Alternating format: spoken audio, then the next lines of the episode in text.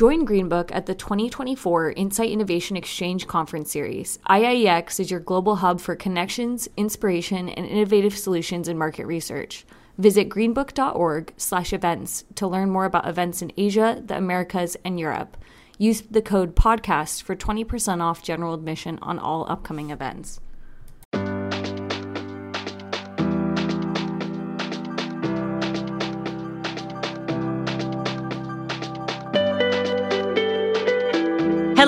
Everybody. Welcome to another episode of the Greenbook Podcast. I'm your host today, Karen Lynch. And I'm really excited to be here talking to Lauren Isaacson. And if you don't know Lauren, let me tell you a little bit about her and why I'm so excited to talk to her. Lauren has a research company. She's a qualitative researcher, it's called Curio Research. I'm going to let her tell you a little bit more about Curio Research and her background in just a moment. But she is also the current president of the QRCA, the Qualitative Research Consultants Association, of which I have been a member for the majority of my career. Um, you know, the first time I went to a QRCA event was in the early 90s, aging myself quite a bit. So I'm excited to have you here in both capacities and happy that you've decided to join us on the show, Lauren. Happy to be here. So, yeah, thank you for the intro. Really appreciate it. All those things are correct. I do both qualitative and uh, some minor quantitative uh, research as an individual. I'm a business of one. And so, usually that means that I'm subcontracting for other agencies, but occasionally I do work directly with clients.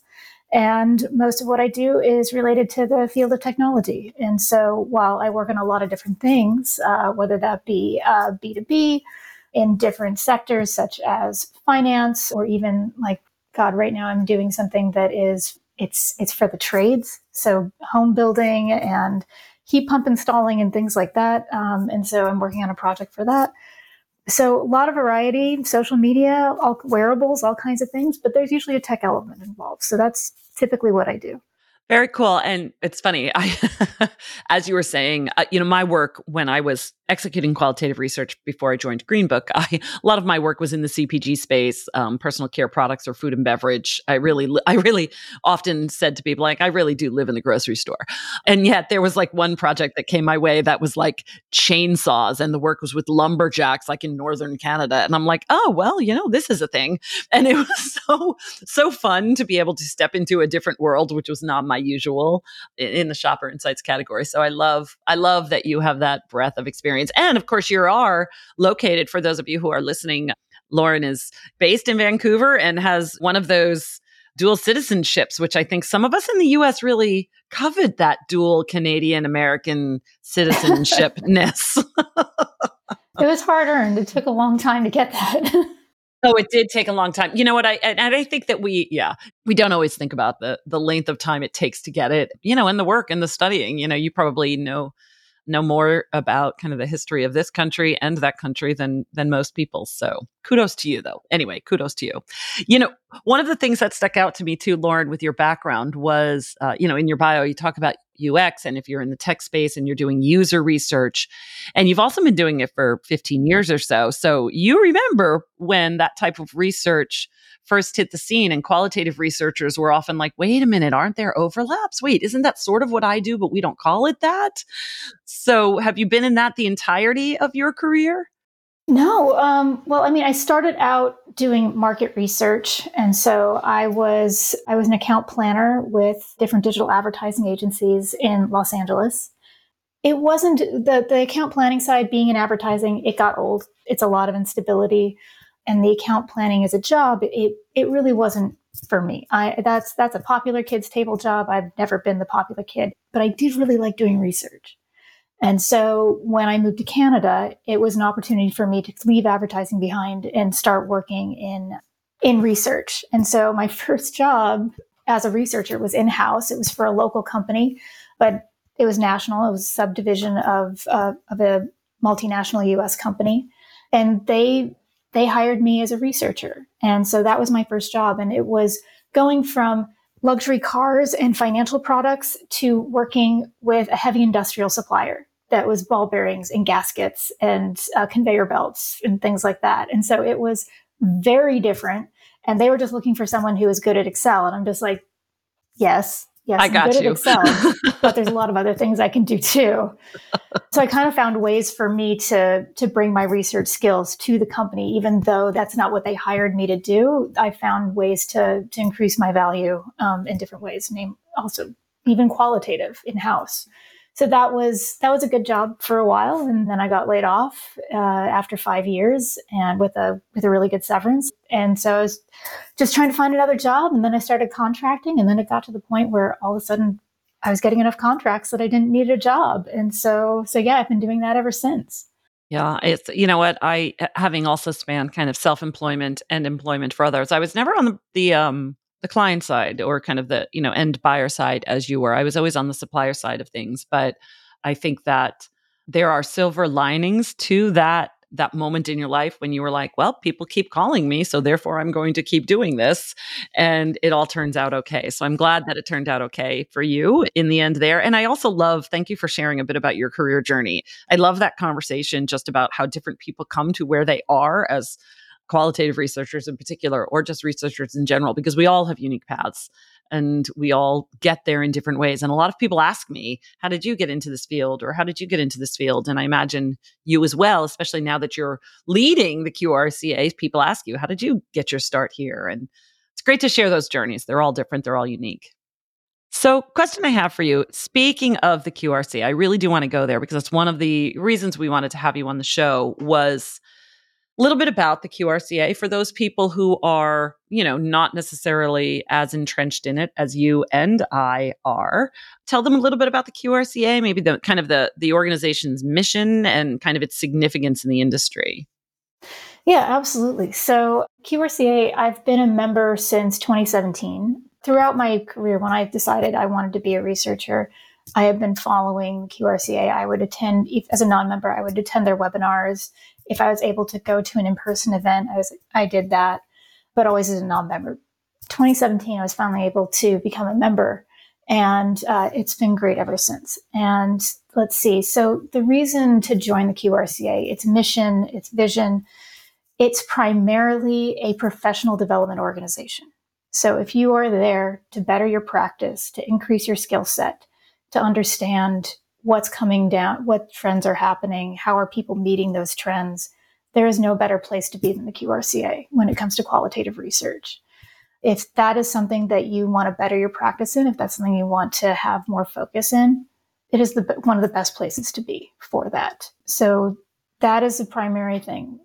That is what it's delivered on a regular basis. The other benefits you get from being a member of the QRCA is you get a really strong community. So not only do you get professional development, everybody's very willing to share. There's this culture of abundance where no one feels like there are trade secrets to be had. People are very willing to share what they do because there's a feeling that when we are all better as a qualitative research community, there will be more work for us to do. And so that I have always been very appreciative of, and that extends to the community as well.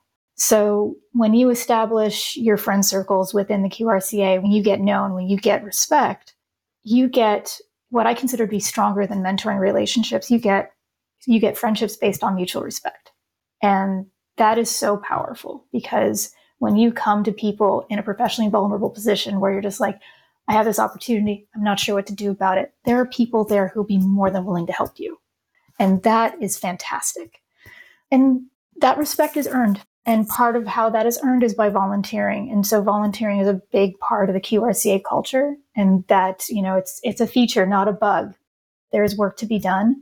But when you do that work, when you meet people where they are, when you are able to contribute and you pull through for people in a context that isn't professionally consequential, people trust you and people respect you.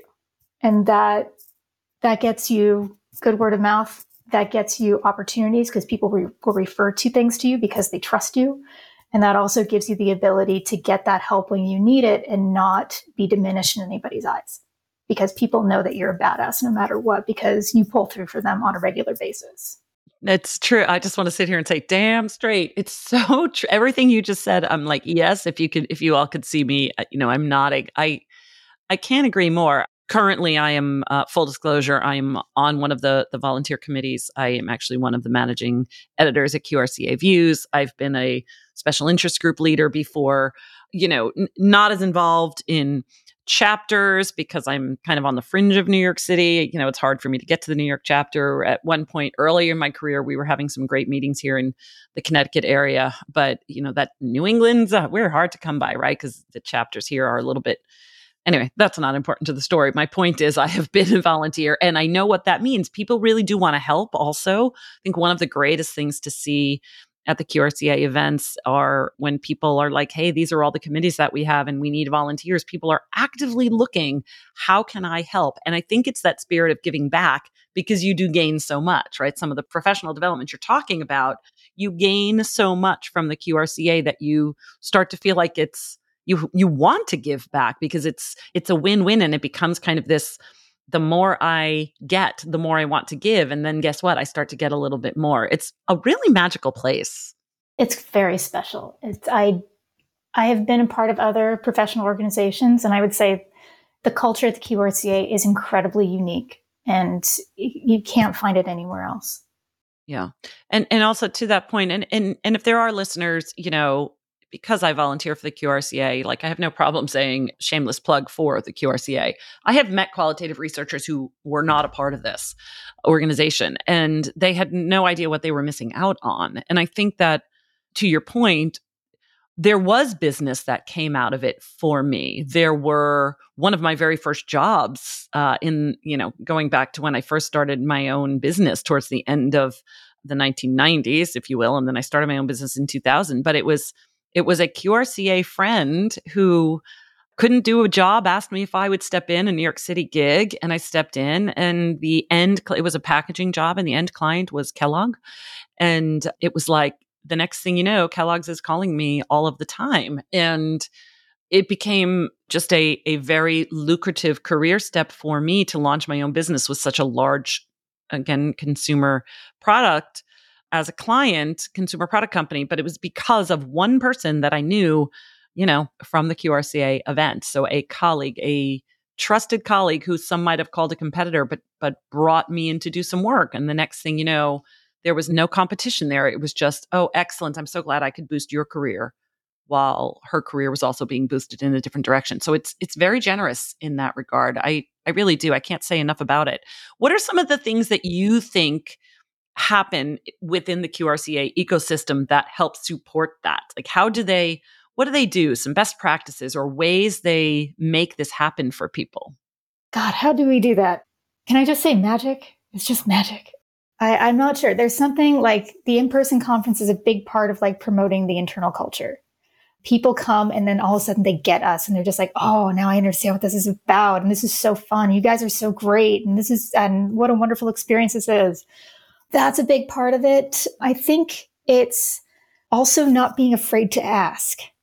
I think the, the probably our most successful chapters and special interest groups and committees, especially pro dev or professional development kitty and and of course views, things that that require a lot of input, people speaking, people writing, people contributing.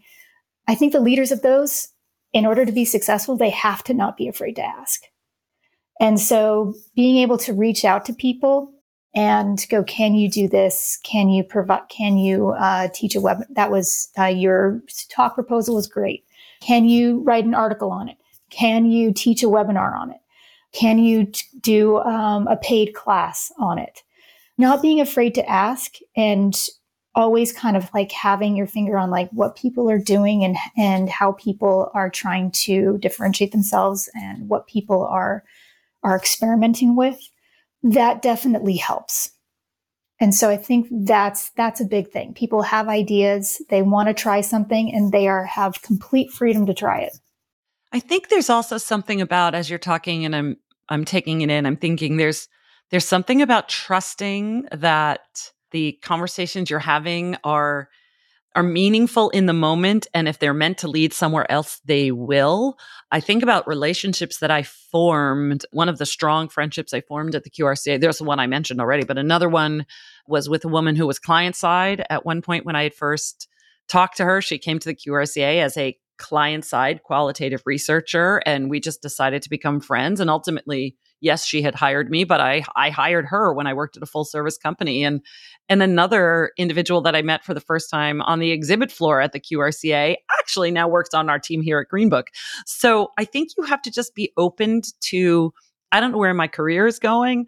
I don't know where my clients are going to be coming from. I don't know who I'm going to hire or who might hire me, but I am here to just get to know people. And I think there's this, this trust of what happens at the conference that is greater than all of us. I don't know if that makes any sense. It does. It feels a little like magic. it, it, yeah. I, I, I'm not sure how else to describe it. There is something about being there and being among the people you just kind of you get it. You know, I was a speaker mentor to some people who were not familiar with the with the QRCA before, and and one of the things I told them just like, if you want to deliver a successful talk here, you have to share your recipe. You cannot have trade secrets. You know, you're presenting a new concept. You need to tell people how to do this successfully. And if if you don't do that, you're not going to have your your talk will not be rated well. So that's something I set up. It's just like you have to be willing to share. Yes. And I think, and I am a speaker mentor this year as well. And I think that what's, what I think is another commonality of all of this conversation, then I, I'll move us along to the next topic, but it's this idea that everybody in the QRCA community seems to genuinely want everybody else to be successful. And they want that because it elevates the corner of the industry that qualitative researchers operate in. Like the, the more successful everybody is collectively, the more the entire qual industry is elevated. And we all seem to understand that and understand the significance of, of that cheerleading that we do for one another. So yeah, people who genuinely want the speakers to do better and to be well received. And you know, we generally want the people that do some of the other great features at the event you know whether it's the Qually award we we definitely want to see those people win and and really do some kick-ass presentations to get to that next level. And and i think there's just this spirit of mutual support that carries the whole industry so let me ask you this speaking of carrying the industry the industry is in a really interesting place right now because we are we are hearing so much about ai and we've said on the greenbook podcast and in other forums as well that the need for qual has never been greater. The need for, you know, human conversations to balance some of the technology. What are your thoughts on that? Have you have you heard simmerings about boy it's so important right now that that qual just takes the forefront or takes the lead in some industry conversations. What's what's the pulse of the association and the rise of AI? Um, you know, we're, we're nervous. I think everybody's a little nervous because we don't we like this went from being a pipe dream to active application very fast. So that kind of speed, we're still processing, we're still grappling with it. I think everybody is, whether you're quant or qual. And and so it's trying to figure out like, okay, where, where is our place in this? How this is a tool, how do we utilize this tool? Because, you know, the saying goes, new technology isn't going to take your job, but people using that new technology will. So we need to be there. This is here, it's happening, we can't ignore it. What can we do with it? So we need to recognize what it is good for and what it is not good for, and where do we come in in that? It is good for pattern recognition. So what does that do for us? Okay, well those there are qualitative AI analysis tools out there. They have varying capabilities, but those are things we can use because transcript analysis is basically pattern recognition. So if it's good at identifying patterns, we can use it for that. And that that's going to save me time. I still need to provide my judgment, and that is where our value comes in. That has always been our value is judgment. Is that a worthwhile pattern? Is that true? Is that a mistake?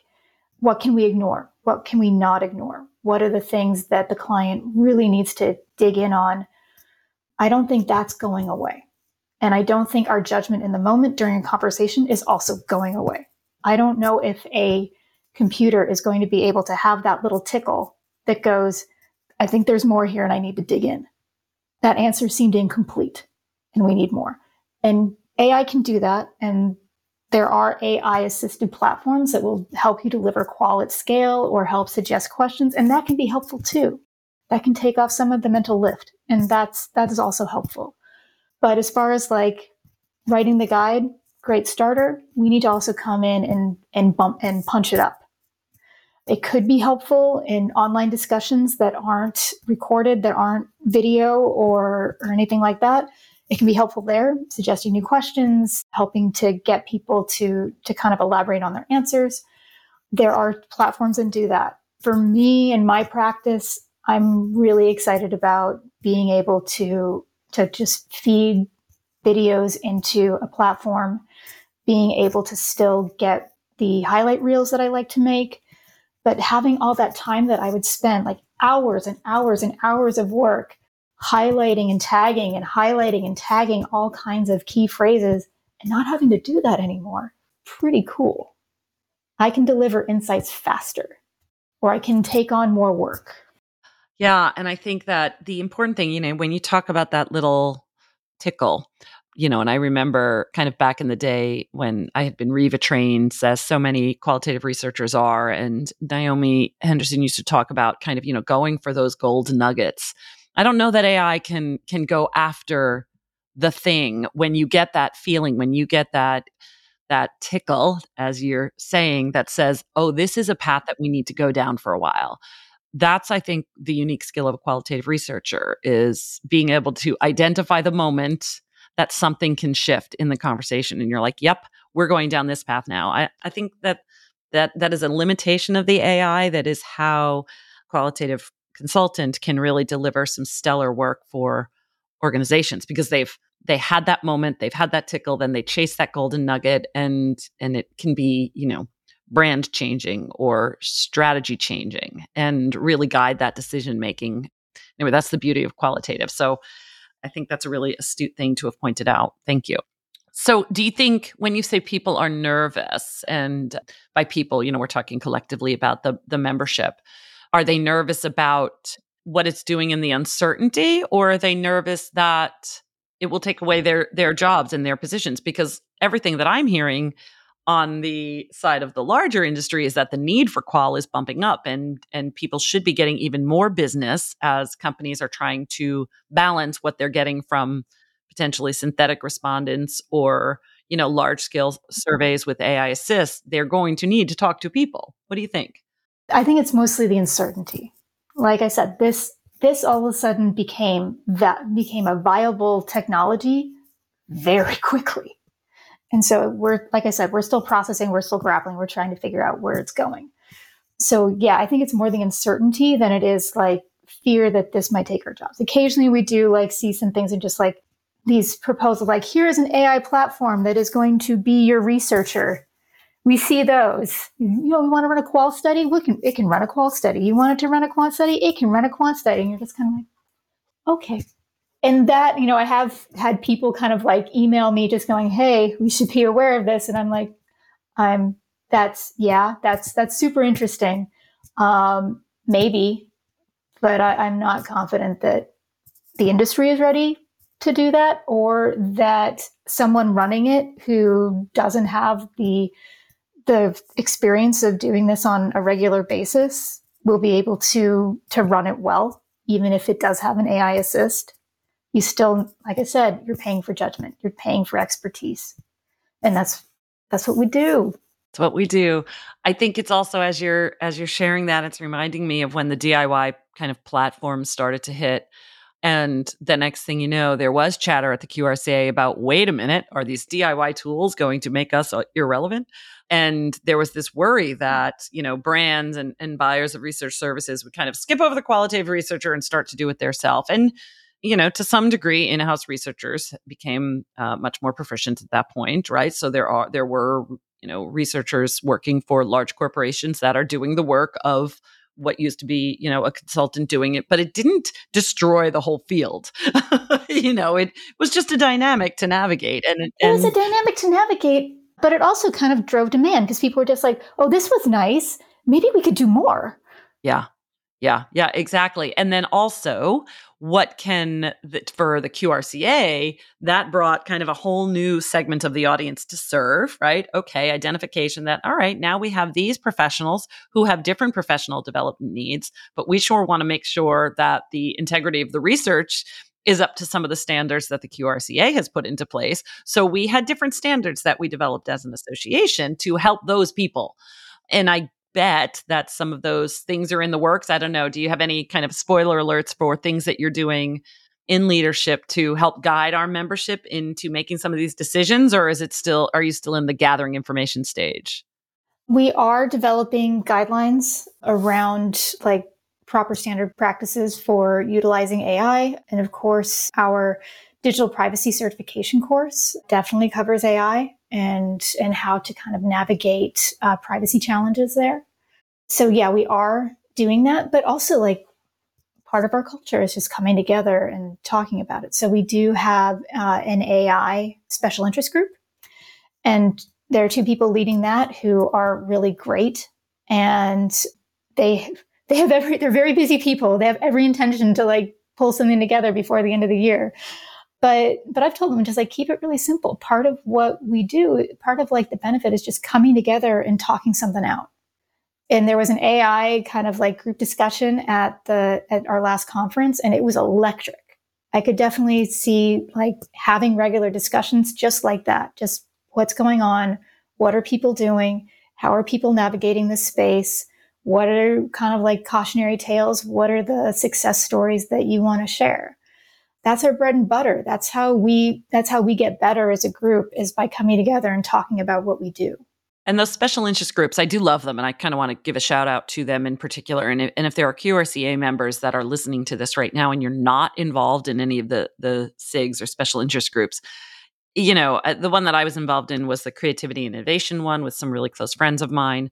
It's a great one, and one of the things that I loved about it is if we didn't have a speaker or if we didn't have a topic, we'd just all get online and share. Hey, what are some cool things you're doing? What are some creative approaches we can use? And we would literally just talk thematically on uh, creative methods or creative thinking or creative activities. And it was a very safe way to just say, yeah, there's nothing really specific happening, but we were coming together with a shared interest, right? And I think the online SIG is another one that, you know, really had to step in and the leadership there kind of take a role when online started to really grow and it was like special interest group and at first it was okay what do we need to learn? What are the platforms we need to be aware of? How do we incorporate online qual into our practices? And so it was incredibly educational. So i'm sure this ai sig is going to be something to to watch and engage in. If you're one of those people that's nervous that lauren was sort of hinting at like get involved in that because that's how you're going to overcome any of that uncertainty you have by by learning from people who are actively talking about it. So they're a great resource. They're a great resource so I want to I want to just cross another uh, another gap to to this big topic. Remember, I said I want to talk to you about UX. One of the conversations that I have had frequently are with some UX researchers that I've met at like some some other kind of qual 360 is the one that comes to mind i had first met some at a, at a qual 360 event which it's like right qualitative research and ux those kind of overlaps just a little bit you know and there's other ux events and then when you come to our events at Greenbook, IIEX events, I've had some UX people come and speak and, and certainly attend, and some qualitative researchers come and speak and also attend. How do you see kind of the industry in the the the qualitative niche in the larger industry and some of these factions coming together? Like, are you are you seeing it change or evolve? Do you see it changing and evolving in the future? Talk to me about your thoughts on that. Yeah, that is a that's a good question. So what I have seen, so I have been at this UX research since 2016, kind of married into it. My husband is a user interface designer. And so I had I was very familiar with the terminology. I was very familiar I had been to a bunch of UX conferences. I I knew how to talk the talk and I also knew that what they were describing as UX research was basically parallel to qual. It was, it was like a twin. And so what I needed to do in order to get in is I needed to be able to have some credibility there. I knew I could do it. I knew I could. I just didn't have specifically UX research on my resume. And it wasn't until I got that first gig with someone who she was the head of wrangling up researchers for their uh, for their jobs, and we just started talking and and we started geeking out about survey platforms. About of, of, of all things, we started geeking out about survey platforms, and she was just like, you know what? You may not have UX on your resume, but you are clearly a skilled researcher. You know what you're talking about, and I need a researcher. I don't need a designer. Because that was what I was hearing a lot. They were like, yeah, and you know, it's a UX research job, but you don't have design in your background. I'm like, I don't know what you want then. Do you want a researcher or do you want a designer? Because those are not the same things. And at the time, like back then, it was that was all they needed was someone who was with a designer that could also just sit in a room and ask people questions and produce a, a viable report. And so as the industry matured, specialization started to happen where they recognized that they needed people who were dedicated and skilled to this role.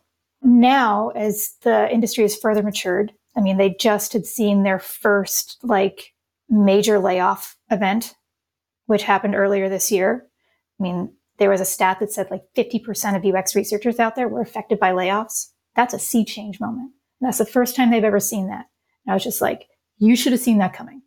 Because if you if you paid any attention to how market research works, which is very mature, you should know your job is very much tracked and affected by the economy. And so if there is an economic reason for you to be laid off, you will get laid off because you are not you are not critical to producing a product. You are expendable. And so I knew I was just like that time between 2016 and this year, it was a freaking party. So I celebrated as much as I could and so now it's going to be a little bit more of a struggle because there are a lot because first layoff. Now hopefully we'll see some some comeback, a little bit of a bounce, but there's going to be a lot of people who are going to leave the industry because they're just like they were not prepared for that. And now they're also getting burnt out because they're asked to they're being asked to deliver the same le- the people who are left are being asked to deliver the same level of work and the same amount of work, but with less people and less resources. So we'll see how this goes. And then also with that, we're also seeing increased specialization. So now it used to be people who are dedicated to the profession of UX research. Now we're seeing people who they're specialized quantitative UX researchers. They're specialized qualitative UX researchers. And that's that's another sea change is seeing that starting to happen. Now, some companies are approaching this in different ways. There are some companies that are merging their research departments, both UX and market research, into a into a single capacity. There are others that keeping them separate. I think probably the way to go f- just for resource sharing and things like that is to have a single practice of research. What I think market research can learn from UX research is their ability to be proactive. Their teams are embedded in product teams. So their researchers are there, they're in all the meetings. And so they see what's coming down the pipe and they're able to say, okay, well, if this is happening, then we need to do this, this, this, and this from a research standpoint. Or they're able to like identify that there's a research question floating around that needs to be answered. It's hard to do that when you are not an embedded team, which is traditional for market research, that they bring you a problem, you don't find a problem. And so that's where I think that there's that market research is I think this is, could be a really great moment for market research to become more embedded and more essential to teams by becoming embedded and having a single kind of practice hub, but being able to be part of teams and being able to integrate yourself. I think that that's going to be really important for people moving forward.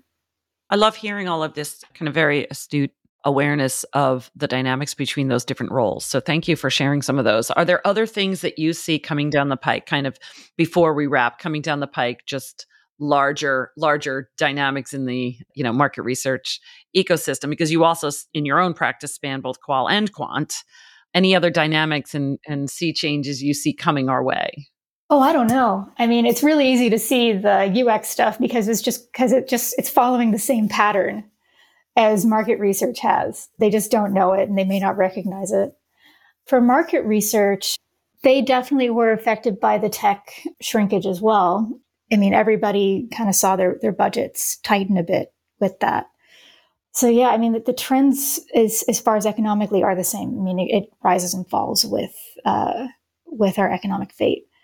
As far as other things, um, like what's going I mean, AI, of course. I mean, disruptive tech is is always going to come in and and and give us pause. But yeah, what's what's coming up with uh, with market research? Yeah, not not not entirely sure. I'm still still riding the wave a bit. So, and it's it's harder to see what's going to happen next. I think that the AI, I mean, first it was blockchain, then now there's also talk about like respondent data quality and things like that. There's, I don't think those conversations are going away anytime soon. Uh, Lauren, so you know, with that in mind, we're we're still navigating the current tides that we're on. What is next on the horizon though for the QRCA? What is what is coming down the pipeline for all things QRCA? This is your time for a shameless plug. Anything you'd like to share with our audience? Uh, let's see. I said the next big event is our annual conference in January in Denver. So we were talking about that earlier and what an incredible conference it is. Just the amount of notes that people walk away with. Like I know I go to conferences pretty regularly and I sit there and I watch the presentations and they're really great, but I don't walk away with notes. QRCA, I very rarely don't walk away with notes. Like I usually walk away with pages and pages of notes that I have gathered from people's presentations and the roundtable discussions that we have. And then all of the the opportunities to get to know people. Like if you come to a QRCA conference and you don't know anybody, that's not going to last. You can take an, an ambassador program where people will kind of like you'll be paired with an experienced person and they will guide you through like how to have a great conference. There's also dine arounds where you get to have dinner with a small group of people and you get to know people that way. Then there's also the discussions that you have. There's like all kinds of little breakouts and stuff like that and and meeting new people. It's so fun. One of my favorite places to meet new people is honestly, it's the buffet line. It's just turning around the buffet line and asking the person behind me who they are, what they're doing here, it's their first time, where they where are they from, what do they do, it's it's a great place to get to know people is just waiting in the buffet line. That's great. It's I used to say to people, you know, I get to talk to people for a living and certainly when you get hundreds of people who talk to people for a living, there's no you know no no no fear of saying hey would you like to chat? Because everybody's like pretty much sure let's chat. That's what we do. So i am with you. I think it's a great event and i wish you great success with it. Anything else that you wish i had asked you lauren before we wrap in terms of either what's going on with the qrca or your role as president? Anything else you'd like to share with our audience Oh, no, not really. I think you kind of hit it. Like, I was able to say what I think is important about the organization and what I love about it, and why I said yes to being president because I want to see this organization grow and thrive. And I, I really hope that because I know that like what I love about it, there's a lot of people out there that that would totally love about it and we just need to to bring make people more aware that that this exists. And membership is it's a worthwhile investment for your career. It's so great for for your career but also just it's a great social presence as well. Like most of my like best friends are researchers and qrca members. Like when we hang it's it's like meeting with with your with your besties all the time. It's great yeah, it really is great. Some of my besties are there as well. So it's, I think, um, one of the things that comes to mind is that it's holistically well for you to be a QRCA member, right? You get your professional development and you get your social connection all in one, all in one terrific package. Lauren, thank you so much for being here with us for this conversation, for joining us on our podcast. It was a pleasure to have you here. Great to be here. Thank you very much. You're very welcome. I also want to thank our producer, Natalie. Thanks so much. Our audio editing from Big Bad Audio. Thank you so much for all you do. And of course, our listeners. It is a pleasure to be able to bring you conversations that you can listen to regularly. Thank you for tuning in, and we'll see you next time. Bye bye.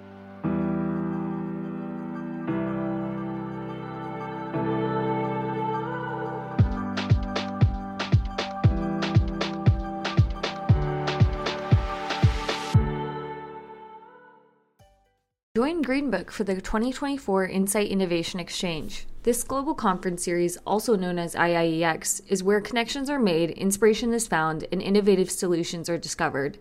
With more than 90% of attendees using IIEX insights to shape strategic business decisions, the return on investment is undeniable. Whether you're in Asia Pacific, North America, Europe, or Latin America, IIEX is your gateway to the latest market research best practices, tech innovation, and strategies for transporting insights into action. Nurture your career and business with insights from across the globe. And here's a bonus use the special code PODCAST to save 20% on general admission for all IIEX events. Visit greenbook.org slash events today to learn more and register. See you there.